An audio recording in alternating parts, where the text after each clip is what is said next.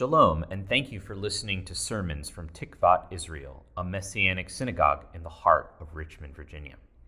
Listening to the podcast is great, but if you want the full experience, please join us on Zoom or in the building Saturday mornings at 10 a.m. for our worship service.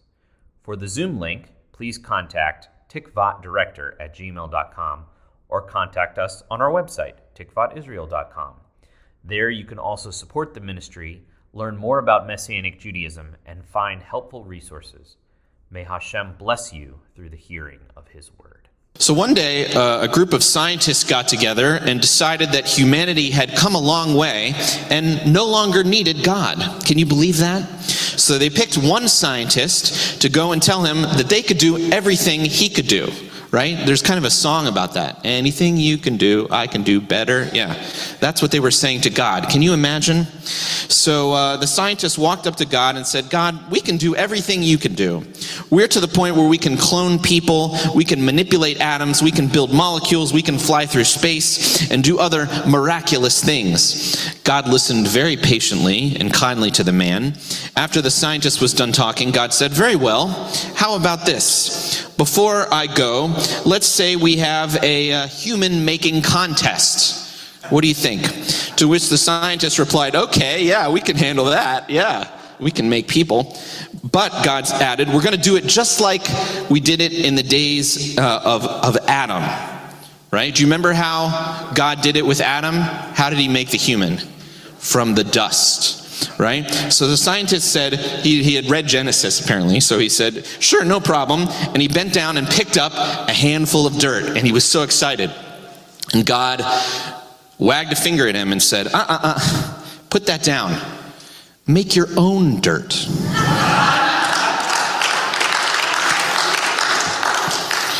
So we can see from this story that creation is complicated. Yeah? Like the foolish scientists in our pride, we might think that creation is simple. Doing something new is easy. But it's not. It requires more than just common wisdom. When God creates, there is often a tearing and a repairing. Let's say that together with some hand gestures, right? Creation involves tearing and repairing. Oh, very nice. You want to do it again? Tearing and repairing. Oh, that looks beautiful. Okay. All right. Well, what do I mean? Let's take the classic line in this week's foundational parsha, Bereshit, in the beginning. After Eve is created from Adam's rib, this is what the Torah says in Genesis 2:24. This is why a man leaves his father and mother and clings to his wife. Leaves and clings, and they become one flesh. Leave and cleave, tear and repair. Right? The tearing is right there, and the repairing is right there. Or weren't you aware that when the life you share as a beautiful pair means you tear and repair? It doesn't seem fair, but it's not too much to bear, so don't just stare pull up a chair, but don't pull out your hair, or you'll end up like some rabbi somewhere. or maybe Eric. That was a that was a slant rhyme. Where was I? What was I talking about? Okay, ah, uh, yes, leave and cleave, tear and repair. The tearing, of course, is from the parents, the family of origin, and the repairing is the creation of a new family. Sounds complicated, doesn't it? And anyone that's married will tell you, yes, it is it is complicated. Because you're combining two people with two different families of origin. Two different perspectives, two different lives, and you're creating one life. Don't get me wrong, it's a beautiful thing. I love you. Right? But it's complicated because it's creation. You're creating a new life, a new family, a new household. My mother's communication to me growing up was overwhelmingly supportive. She not only schlepped me everywhere to have great experiences, but she was very affirming, even into my teenage years. Once, when she was visiting me, unannounced, by the way, in college, she said to one of my friends, Have you seen my David swing a tennis racket? It's a thing of beauty. So, this was the kind of communication I was used to. And whatever you grow up with, you know, that's what you think is normal. My wife's family has a very different style of communication. When they show love, they give godly wisdom and counsel. They communicate honestly and with love in order to see others shine and do well. And this is often how my wife communicates with me. When we got married, I had to tear away from my family of origin and rebuild a new relationship with her, and that was difficult but rewarding. In some ways, this is kind of like learning to speak another language, right? For your spouse. I had to learn to appreciate and interpret loving wisdom and counsel, and my wife had to do the same with loving affirmation, because that's what I brought to the table. And now we understand each other and re- we respect what we got from our families of origin, right? But when God creates something new, it's challenging, right? And it can be uncomfortable, but it means new life. It's a good thing. It's a good thing. When I do a Jewish wedding, uh, there's an explanation that I often give of the shattering of the glass. You know, they, they stomp on the glass at the end. Uh, so I've done a couple weddings, and, and this is what I like to say at the end. It is traditional for the groom to step on a glass, shattering it into so many pieces that it cannot be put back together the way it was before. This is symbolic of your marriage, in which you're creating one new life out of two that can never go back to the way it was before, but only forward. Isn't that, isn't that kind of nice? It's a nice picture, right? Sometimes couples will take the glass that's shattered at, at a Jewish wedding, and there are a few companies, uh, actually quite a few, that will take that shattered glass and turn it into a mezuzah, right? Which is the the um, the little. Um, it's a mezuzah, right? A mezuzah is a mezuzah. I can't explain it with a Hebrew word though. It's the um, the little thing that you put on the doorpost where you put scripture inside. You put the Shema and you kiss it as you enter, and you rem- it's it's indicative of a Jewish home. And so this mezuzah, right, the doorpost would have the uh, shattered glass right? But now reflecting a beautiful light, right? And, and, and, containing the Torah. And it's kind of a beautiful image. Here's an example of a mezuzah made out of broken wedding glass, right? You can see it in there. You know, the groom went like this. He thought he was done with it. No, no, no, no. We're going to take that, we're going to tear it, and we're going to repair it into something amazing for our new home together. Any new beginning has challenges. In the creation story, that we read this week, God conquers the forces of chaos and disorder to bring order and life. You think that's easy? Well, maybe for God, but you know, for us, it's it would it would be it would be challenging. We don't want to be like the arrogant scientist, right? It's not easy.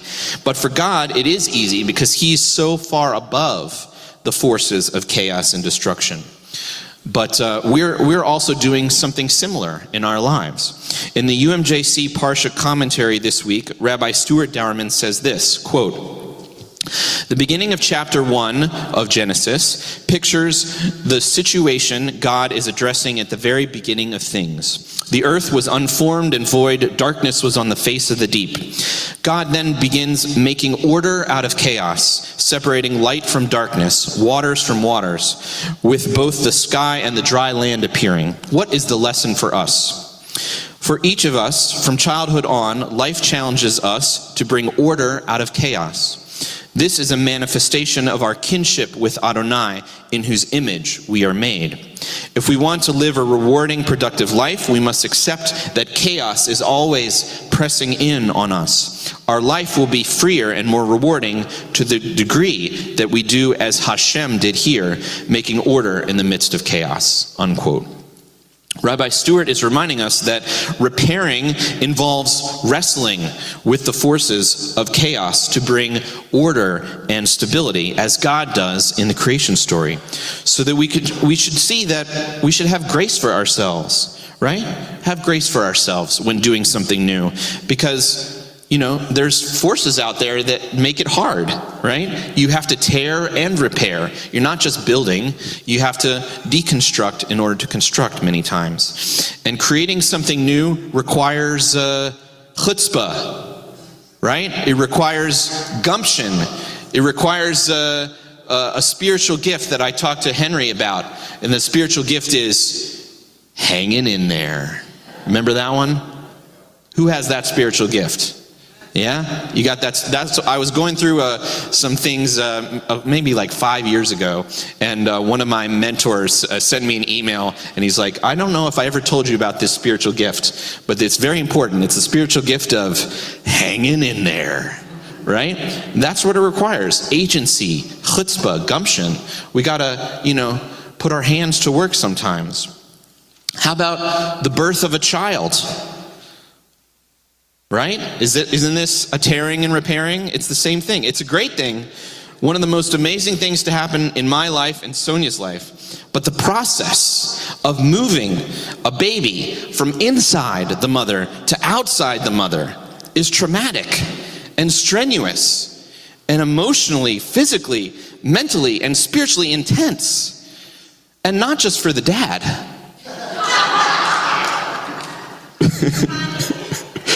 You know, for the mother as well. Don't, you didn't bring tomatoes, did you? Sorry. Uh,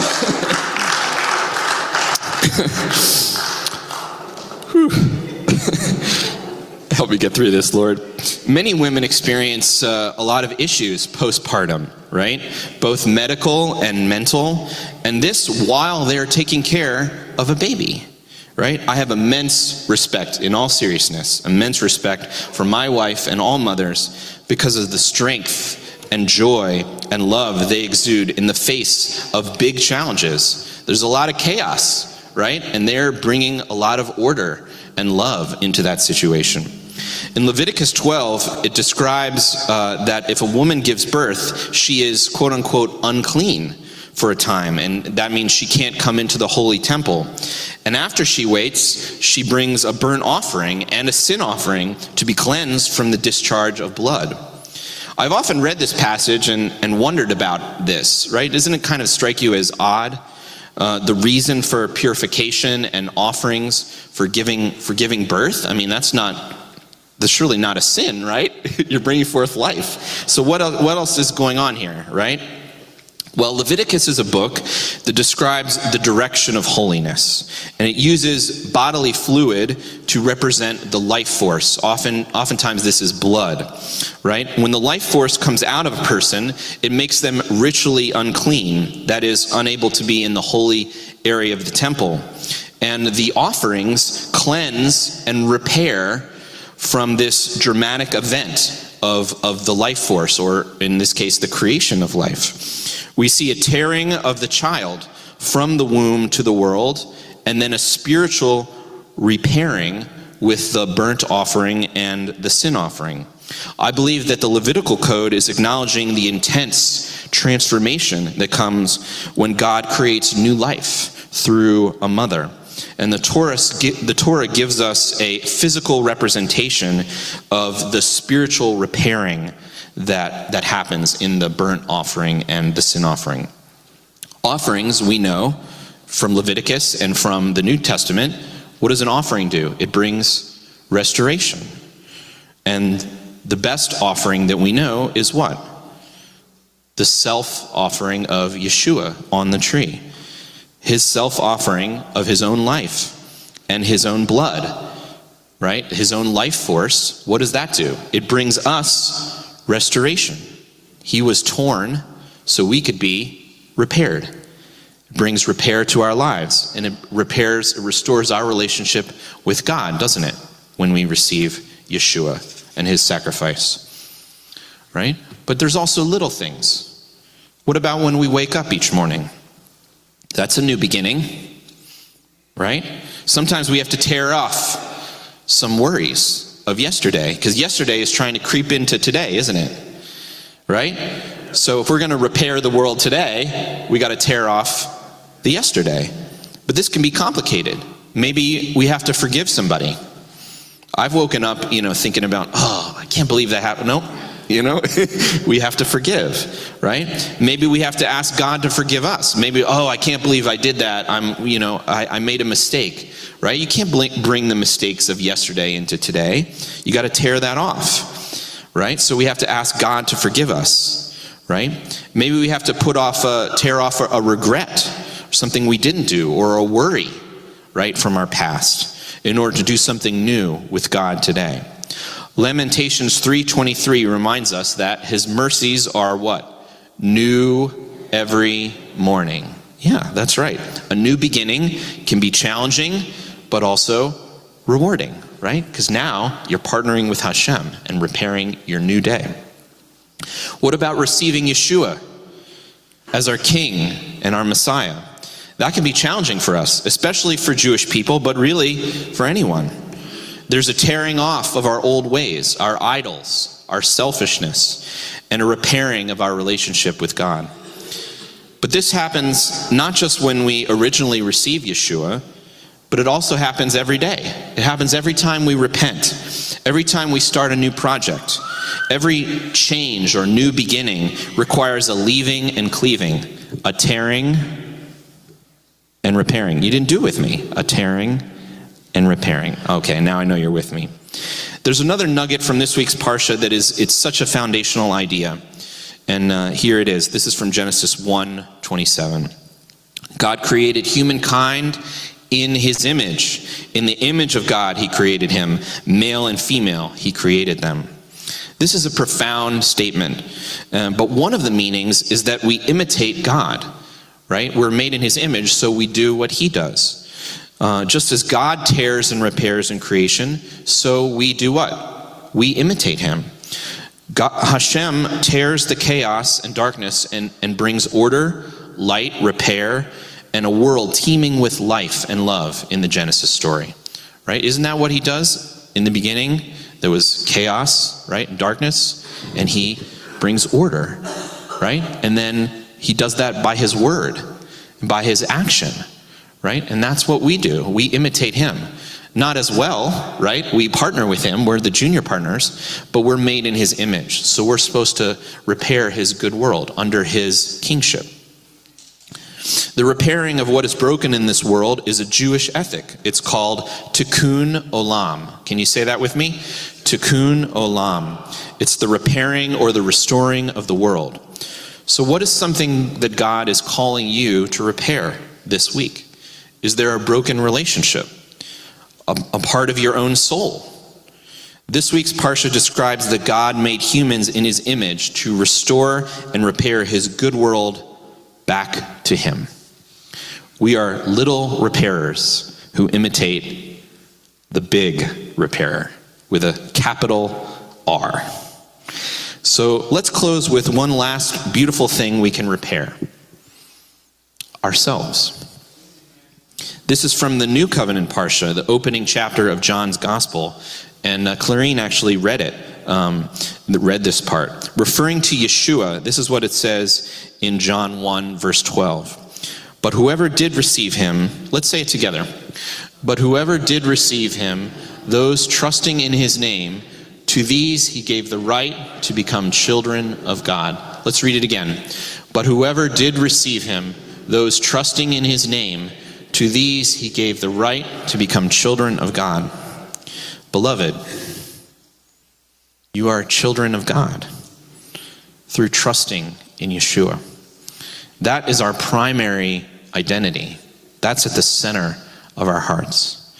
Let's tear off the other stuff, the false pieces of our identity. We're not comprised of the mistakes that we made. They may seem big, but that's not who we are. If we tear this off and repair our sense of self, that means we can make mistakes and move forward. Don't we want to do that? We want to make mistakes because we're human, but we want to move forward. We want to learn from them, right? We don't want it to define us, right? On the other hand, our name, our sense of self, is also not what we've accomplished right? It's not all our accolades. It's not everything great that's anyone ever said to us. We are not even our strengths. Earlier, I preached on uh, the idea that Yeshua is priest, Yeshua is prophet, Yeshua is shepherd, and Yeshua is king.